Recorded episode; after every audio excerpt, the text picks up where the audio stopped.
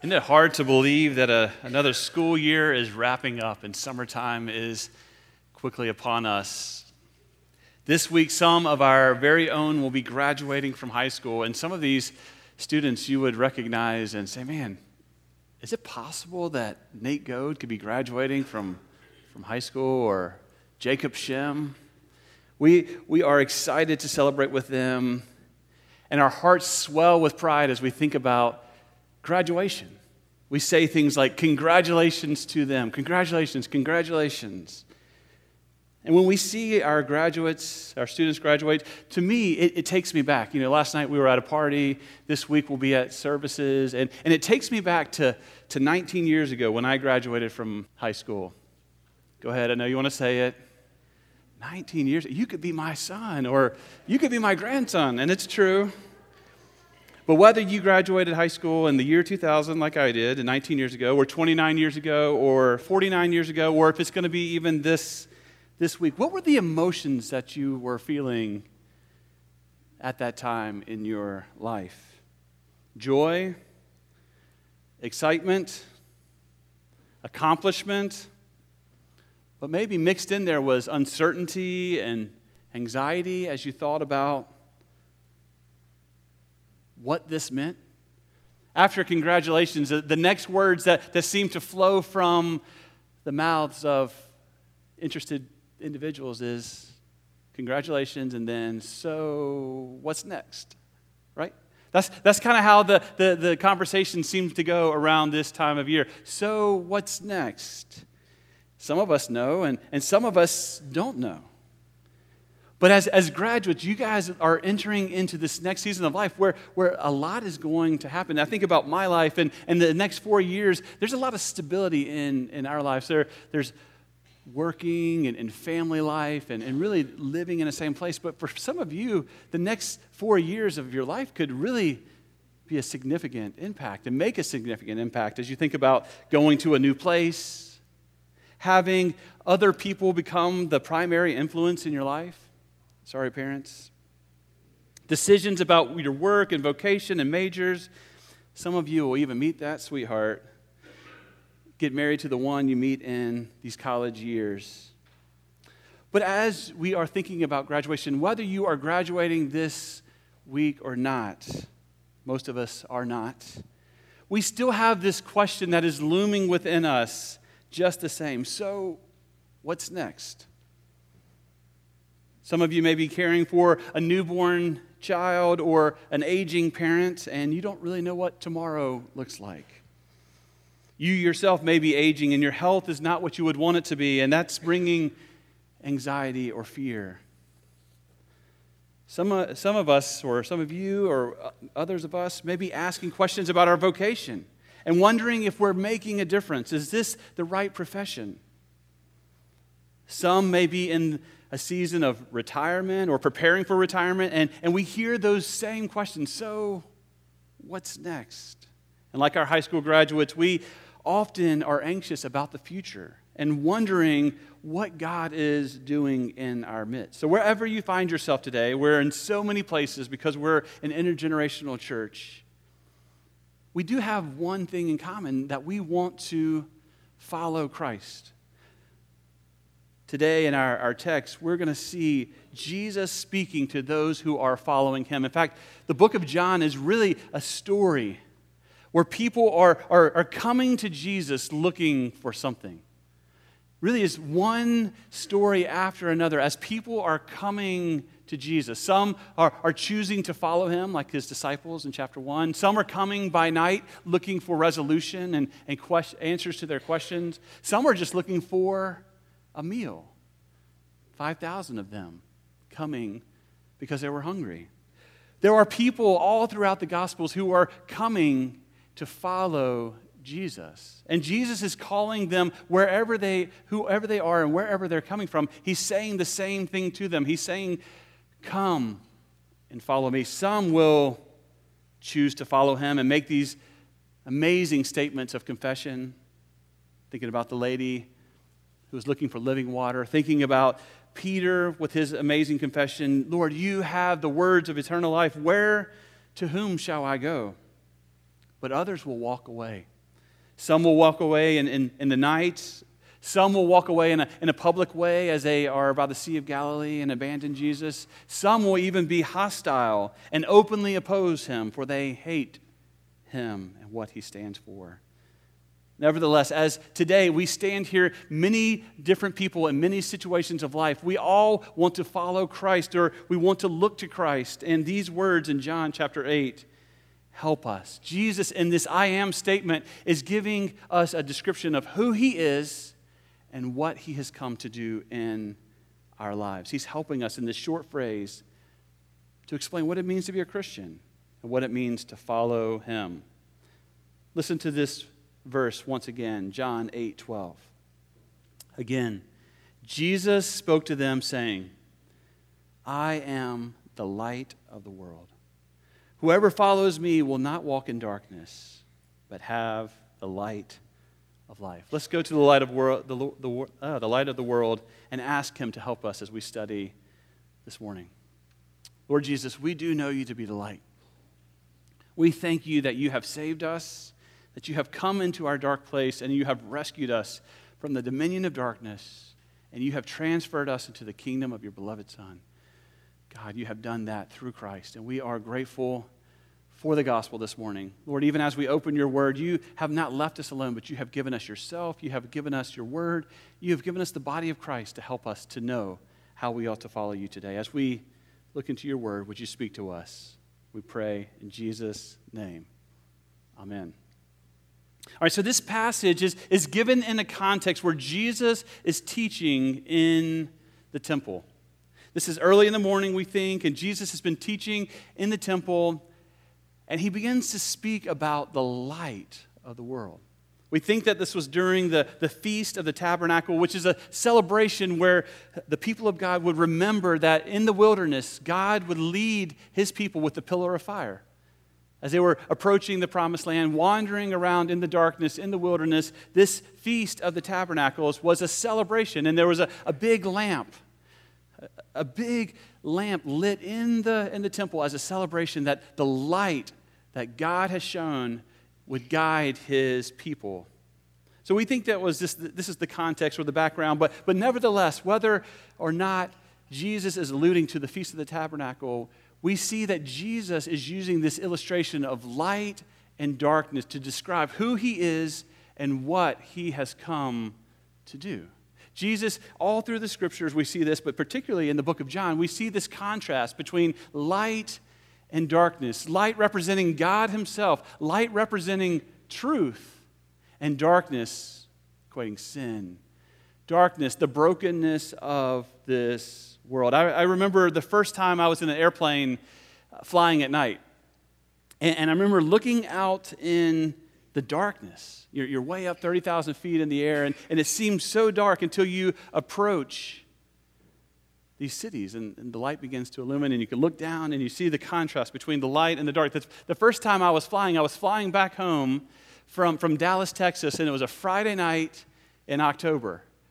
And so it was amazing from 30,000 feet to see the significance of how Texans view their high school football, right? Because I was looking down and it seemed like there was a college, uh, a high school football stadium, and there was one, and, and there was one. They were all over the place. But there was this dramatic contrast between the light of those stadiums and the darkness around. And so Jesus is using this illustration to teach us. And John has been describing Jesus as the light. You'll remember back in John chapter 1, John describes Jesus as this he, In him was life, and the life was the light of men. The light shines in the darkness, and the darkness has not overcome it. Later in, in John chapter 3, when Jesus is speaking to, to Nicodemus, he says this about the darkness. The darkness is not just out here. When Jesus speaks to Nicodemus, he talks about a darkness inside of man. He says this, and this is the judgment. The light has come into the world, and people love the darkness rather than the light because their works are evil. So, again, there's this contrast. And, and as we think about our graduates, graduates, we want to send you out into the world and we hope that your future is bright. And we hope that you see the world, but we want to caution you that the world is dark. Sin and evil remain. The world is not how it ought to be. And there is a twofold darkness. There's a, a darkness out there, but there's also a darkness in here. And Jesus has come and he says, in the midst of that darkness out there and in the midst of the darkness in here, Jesus says, I am the light of the world.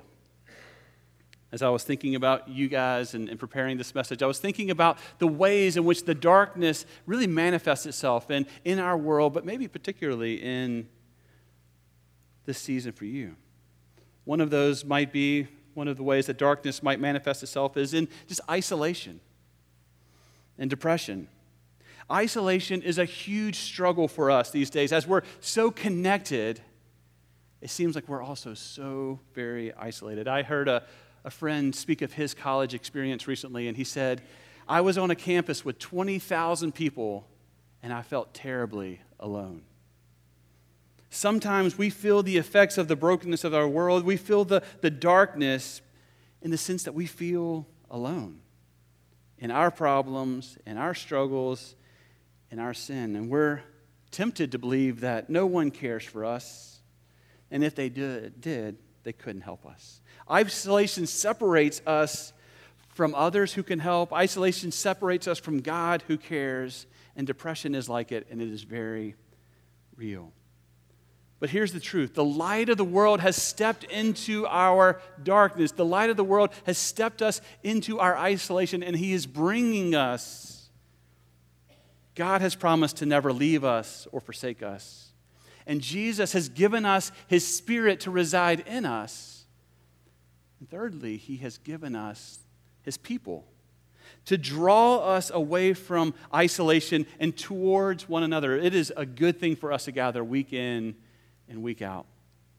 We do this to sing the gospel, to hear the gospel, to pray the gospel, but we also do this because we need to build one another up because we are prone to isolation. Jesus has come. He says, I am the light of the world. He has stepped into the darkness. Believer, connect yourself with God's people. Graduates, I want to, to charge you as you think about this next season of life. One of God's gifts to you is the body of Christ, the church.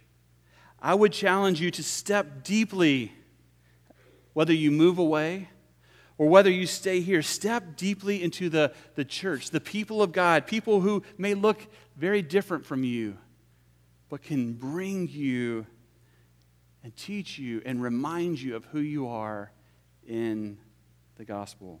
Christian community will help you grow to follow the light of the world in ways that you never could on your own. Graduates, step towards and step deeply into the light found in the bride of Christ, the church. Another way that we see darkness manifesting itself in our society is through addiction. Addiction is real whether it's substance abuse or sexual sin, addiction seems to be a deep and dark trap that many believers fall into. Ed Welch, who was with us last week, he is, he's written a, a book about addictions, and he, he calls it a banquet in the grave because it just destroys our life. Darkness, a hole that's too deep for us to climb out. Many battle addiction and feel like they are in a dark place. Graduates, I want to charge you as you think about the light of Christ coming into your world and guiding you in your future. College is often seen as an age of exploration. And there will be things and people that could impact you negatively for a very long time alcohol, pills, drugs, pornography. Other things could enslave you and take you to a very dark place. I want to charge you allow the Spirit of Christ within you to help you make wise decisions and to abstain from things that could enslave you and take you to a dark place. Lastly, I was thinking about this, and the darkness that succumbs is bitterness. Bitterness is a sin struggle that many of us fight, and it is one that we often fight alone. Deep within a person, bitterness can build and eat away at our lives. Relationships that are so very important, this dark and secret, uh, secret sin can separate us one from another husbands from wives, children from parents, lifelong friends, even those within the church. But here's the good news the light of the world has come. He has not just invaded the darkness, He has overcome the darkness. Graduate, your hope is not in yourself.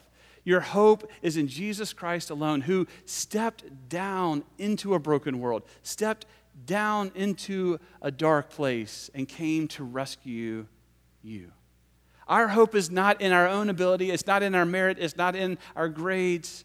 Our hope is in Jesus Christ alone, who by dying defeated death. And when he came back to life in the resurrection, we celebrate a power and authority like no other. There is only one person who can pull you out of isolation, who can defeat the bitterness, who can keep you and take you out of addiction. That is the Lord Jesus.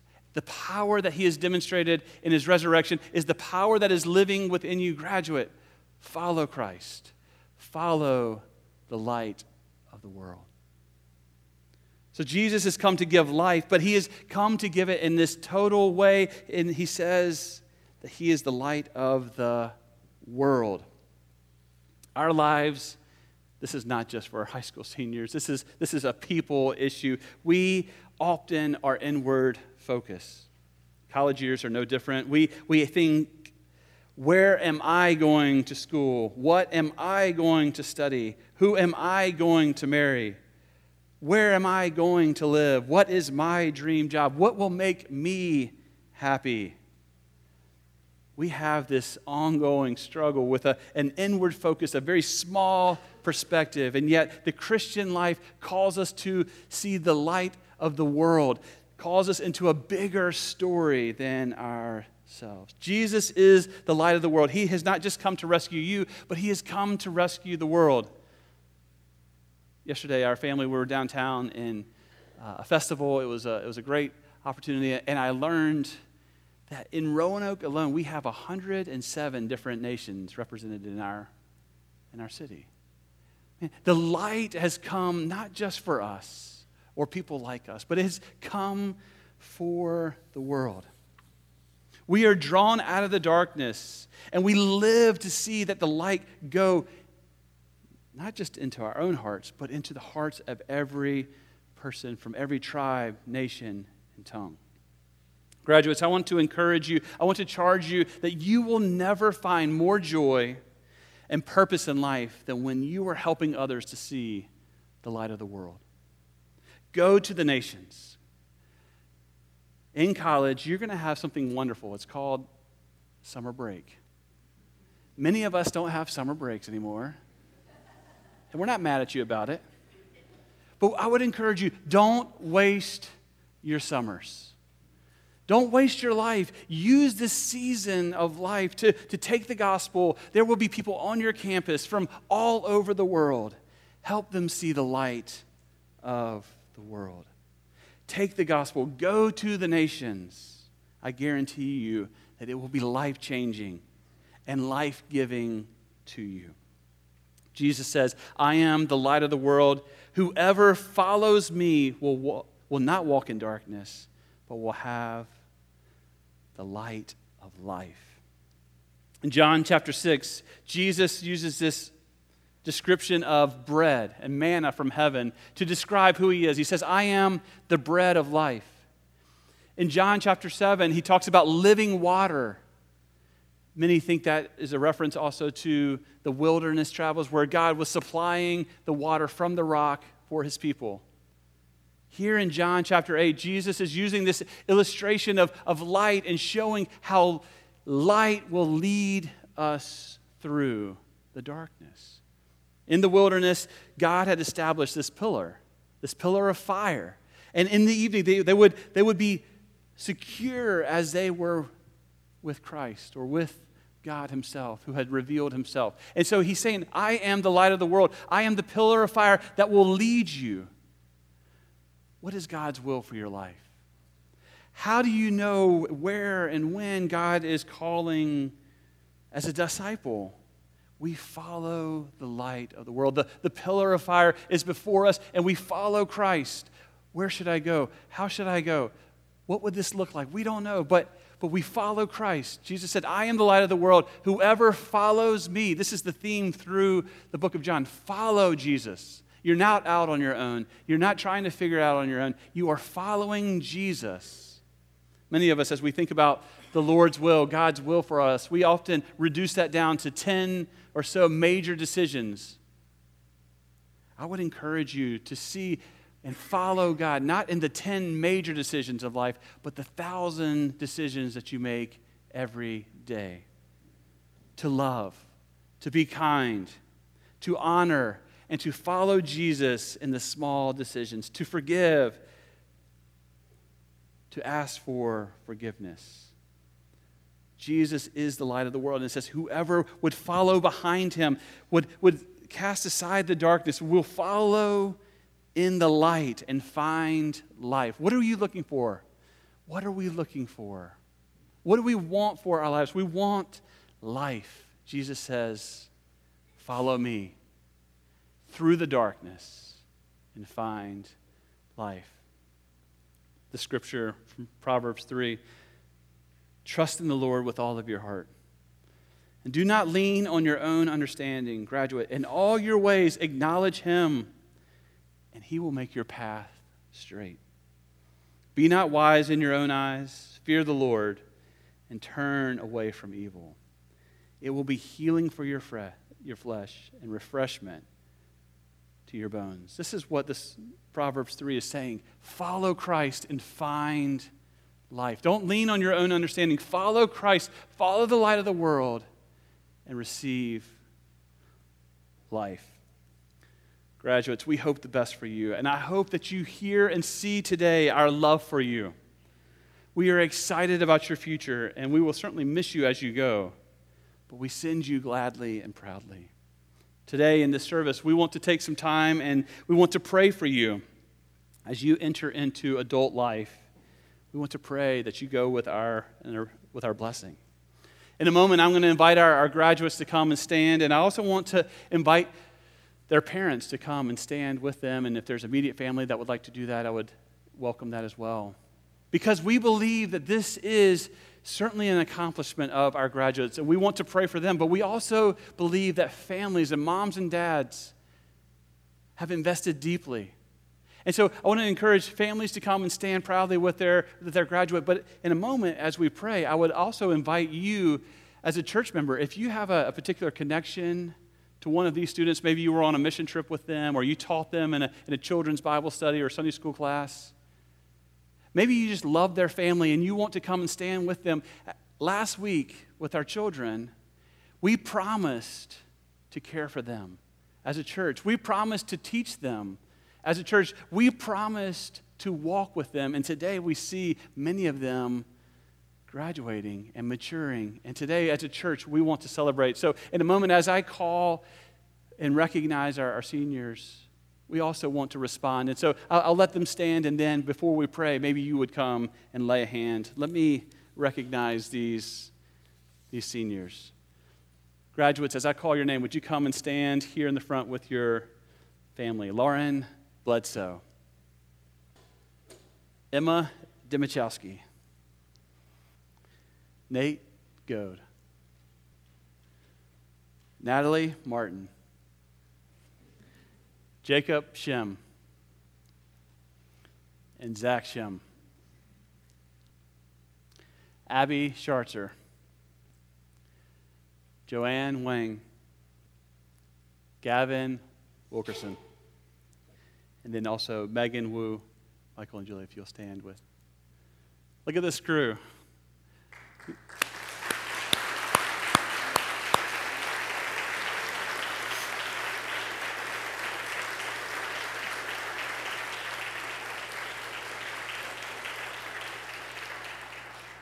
We, we are excited for you. we love you and we want the best for you, and we really send you with our blessing. If you have invested in, in one of these students or would like to just pray with them, please come, pastors or deacons or Bible study teachers, friends, come on now and we'll, we'll pray for them. As we pray, let's pray together as a, as a, as a church, and I would invite maybe a, just a handful of you, if you're on the floor, to start a prayer, and then in, in a moment I will voice a prayer on our behalf. If you're in the seats, please feel free to pray for them as well rather than just one prayer. Let's offer hundreds of prayers for these students and their future on their behalf. Let's pray. Yes, Lord, we are so thankful for these students. Lord, we love them and we see them as gifts that you have given us.